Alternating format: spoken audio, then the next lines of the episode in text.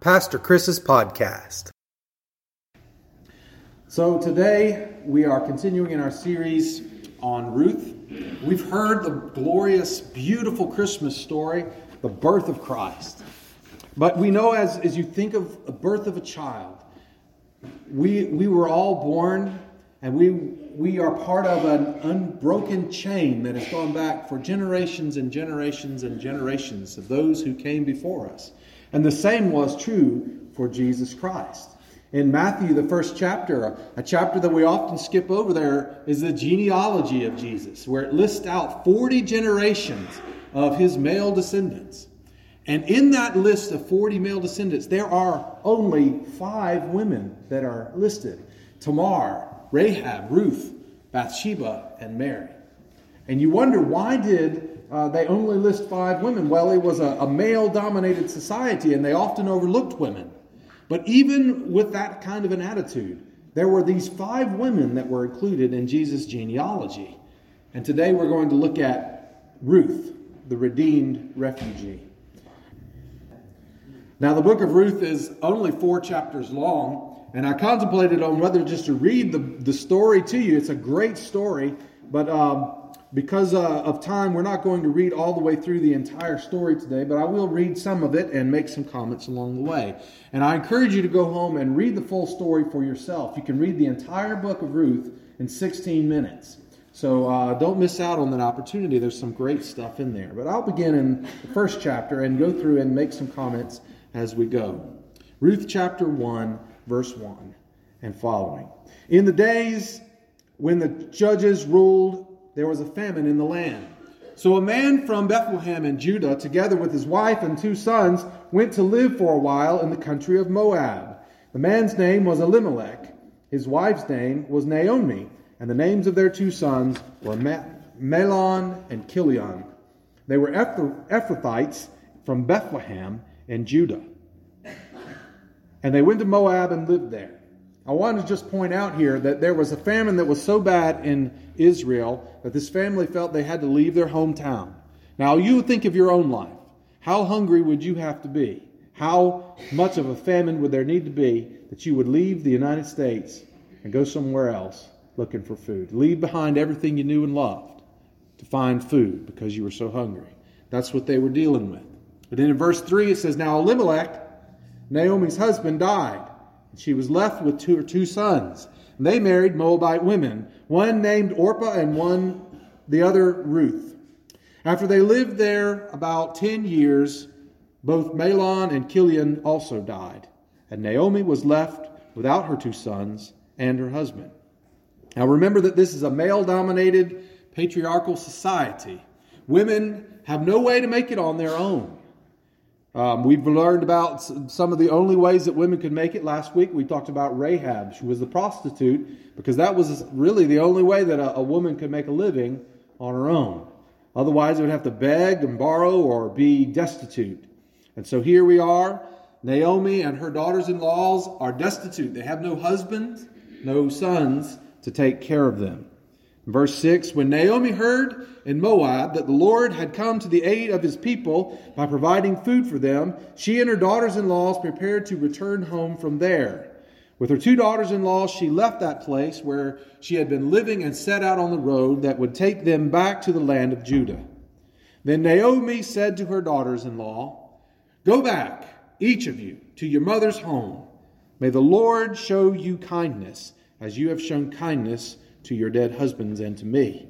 May the Lord grant each of you that each of you would find rest in the home of another husband. Then she kissed them goodbye, and they wept aloud and said to her, We will go back with you to your people. But Naomi said, Return to your home, my daughters. Why would you come after me? I am I going to have more sons who could become your husbands? Return home, my daughters. I am too old and have another, and I'm too old to have another husband. And even if I thought there was still hope for me, even if I had a husband tonight, then gave birth to sons, would you wait until they grew up? Would you remain unmarried for them? No, my daughters. It is more bitter for me than for you because the Lord's hand has turned against me. And this at this they wept aloud again, and Orpah kissed her mother-in-law goodbye. But Ruth clung to her. Look, said Naomi, your sister-in-law is going back to her people and her gods. Go back with her.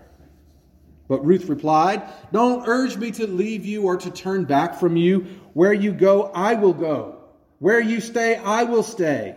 Your people will be my people, and your God, my God. Where you die, I will die, and where there I will be buried. May the Lord deal with me, be it ever so severely, if even death separates you and me. When Naomi realized that Ruth was determined to go with her, she stopped urging her. And what we see here is amazing, and I don't want you to miss it. What we have here is a decision by Ruth, a foreigner, who did not worship God, but she has now decided to follow God. Both Orpah and Ruth were Moabites. Moabites did not worship the God of the Bible. Moabites worshiped idols and false gods. But Ruth and Orpah both saw something special in Naomi's family. Naomi's family worshiped the God of the Bible, the God of Abraham, Isaac, and Jacob. And Orpah and Ruth must have saw something special in this family.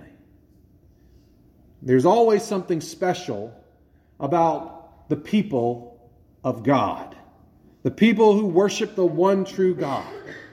And it was so special that both Orpah and Ruth wanted to leave their own people, leave their ways behind, leave their false gods behind in Moab, and they wanted to convert to Naomi's people and to the religion of Israel.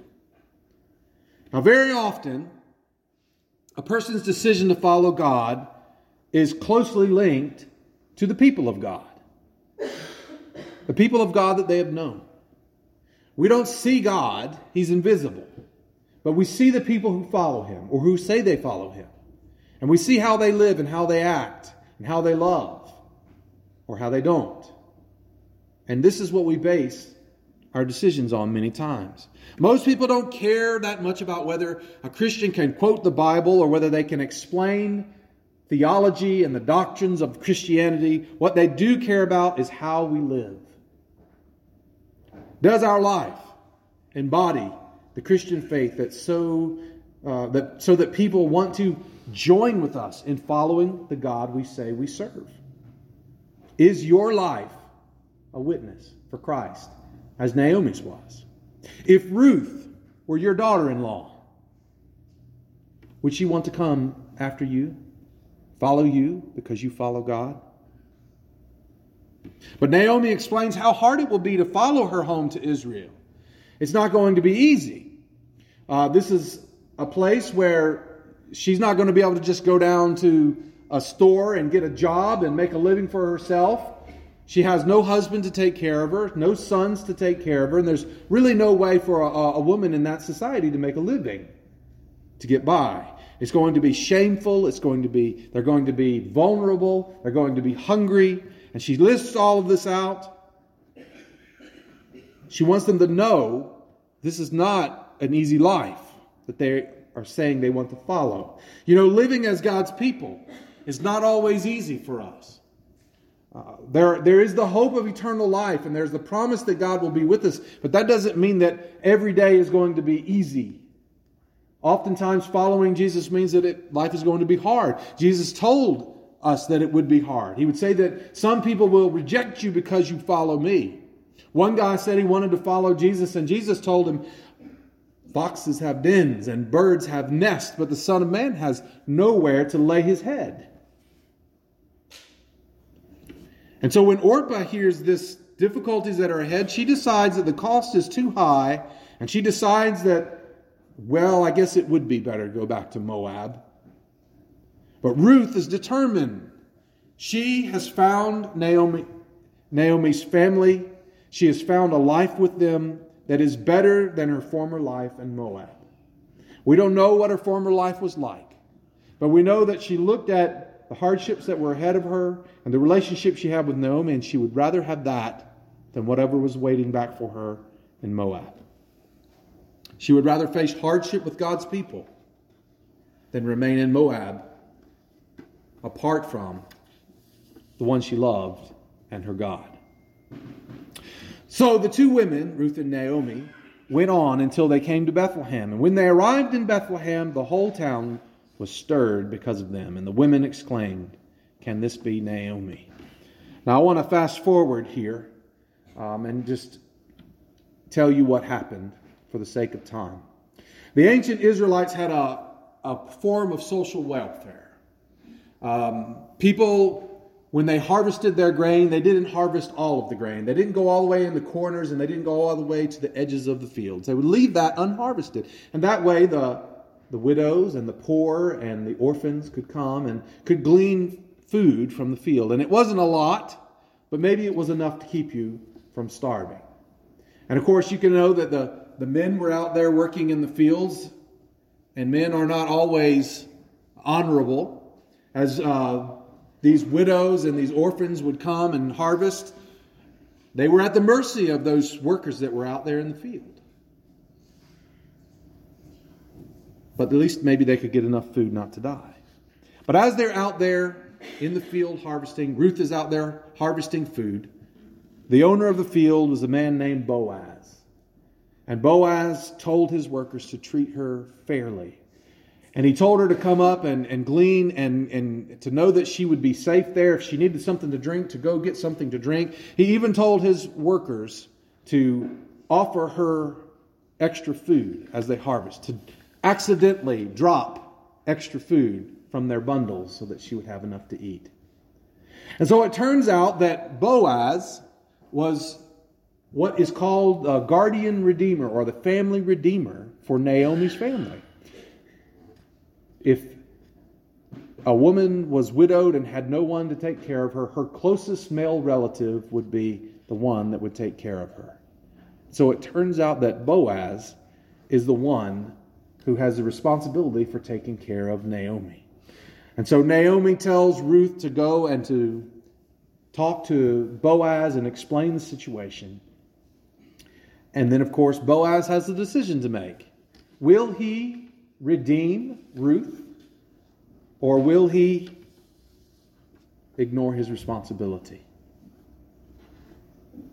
And the scripture tells us that Boaz decided to redeem Ruth.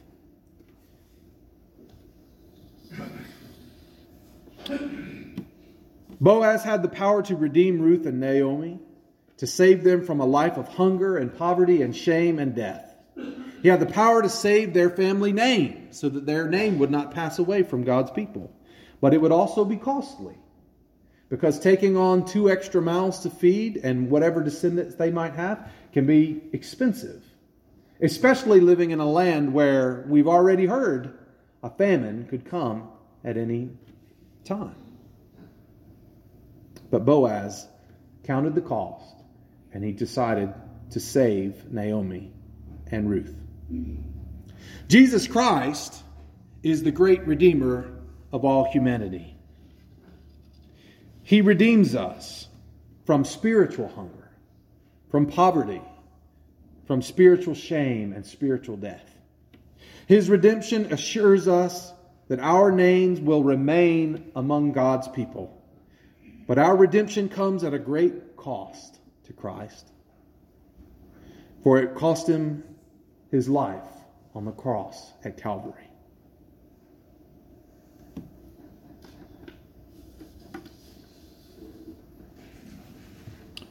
Ruth chapter 4, verses 13 to 22.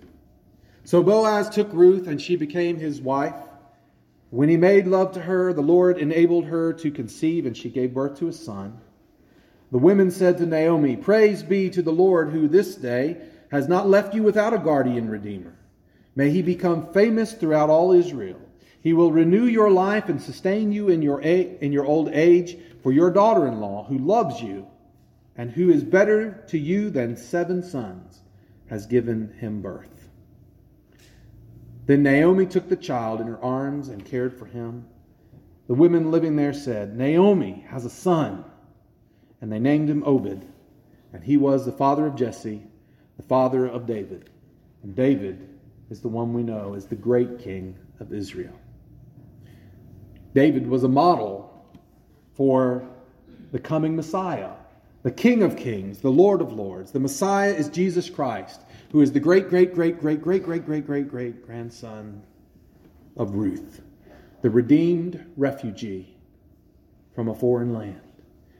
Isn't it good to know that our Lord, our Savior, our Redeemer didn't overlook someone like Ruth, who was a foreigner, who was someone that was easily overlooked and forgotten about? But God cares about her. Not only did He redeem her and save her from her situation, He included her in the line of the Son of God, the Messiah of the world. And that God, that Jesus Christ, is willing to pay the ultimate price to redeem us from our sin. Jesus laid down his life on the cross to pay the price for our sin. If he's willing to do all of that, isn't he willing to redeem whatever other brokenness or shame or misfortune you might face? I know many of you are suffering. Maybe you're suffering from grief, or you're suffering from an illness, or you're suffering from a financial hardship or some other problem. Maybe you're worrying about your children or you're worrying about your parents. Jesus can redeem your situation just as he did Ruth's. But you have to trust him. Do you trust him? Will you put all your faith in him? Will you be like Orpah? who counted the cost and then decided it was better to go back to her false gods and unfaithfulness? Or will you be like Ruth, who counted the cost and said in Ruth 1, verse 16, Where you go, I go. Where you stay, I will stay. Your people will be my people, and your God will be my God. The choice is yours.